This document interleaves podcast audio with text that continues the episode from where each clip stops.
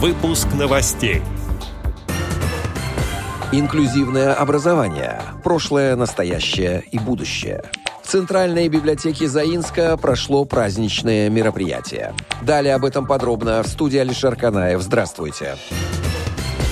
Центральной библиотеке Заинска прошло праздничное мероприятие. Об этом сообщает zainskinform.ru. 4 марта в преддверии Международного женского дня в Центральной библиотеке был проведен литературно-музыкальный вечер «Весны очарования». Участниками праздничного мероприятия стали члены клуба «Надежда» и местной организации Всероссийского общества слепых. Весенняя встреча клуба была полна теплых поздравлений и лирических стихов.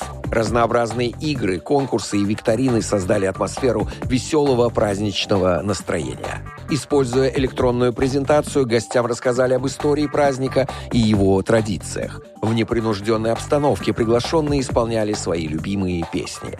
Вниманию аудитории также была предложена выставка «Красивые, милые, нежные», состоящая из книг, журналов и репродукций, посвященных женщинам разных эпох.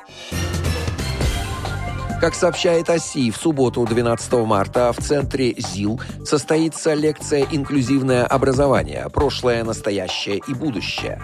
На лекции слушатели узнают о методической базе, насколько общество готово к принятию особенных людей и к изменениям в сфере инклюзии, а именно в сфере инклюзивного образования. Рассмотрят нормативно-правовую и историческую составляющую, а также попробуют предсказать будущее инклюзии в России.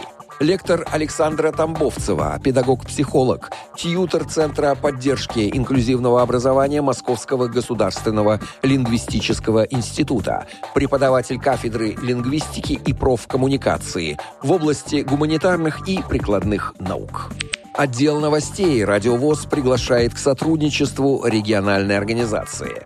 Наш адрес новости собака радиовоз.ру. В студии был Алишер Канаев. До встречи на «Радиовоз».